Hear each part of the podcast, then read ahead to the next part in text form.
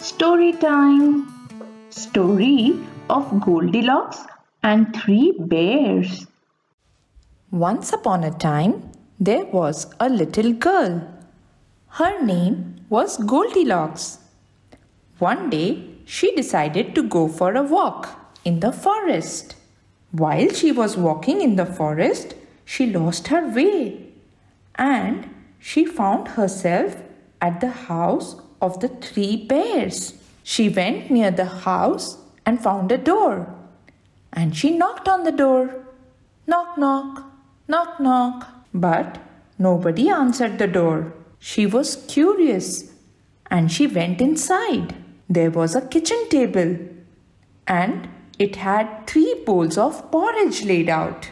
Goldilocks was very hungry so she ate the porridge from the first bowl. But it was too hot. So she ate the porridge from the second bowl. But it was too cold. And so she ate the porridge from the third bowl. And it was just right. So she ate it all up. When she had finished the porridge, Goldilocks felt little tired and she went to find somewhere to sit down. There were three chairs. She sat on the first chair, but it was too big. So she tried the second chair, but that was big too. And so she tried the third chair, and it was just right. And it was a rocking chair. So she went zoop, zoop, zoop, zoop, and ta-dam! As she was rocking, the chair broke into many pieces. Now Goldilocks was hurt and also very tired. So she looked for somewhere to sleep. She went into a bedroom and there were three beds. She tried sleeping on the first bed, but it was too hard. So she tried sleeping on the second bed, but it was too soft. And so she tried sleeping on the third bed. And it was just right. Perfect. And she fell into a deep sleep.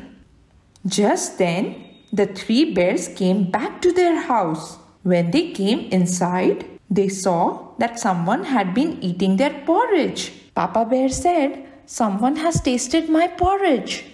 Mama Bear said, Someone has tasted my porridge too. Baby Bear said, Someone has tasted my porridge and eaten it all up. It's empty. Ho ho. Then they went in the sitting room. Papa Bear said, Someone has been sitting on my chair. Mama Bear said, Someone has been sitting on my chair too.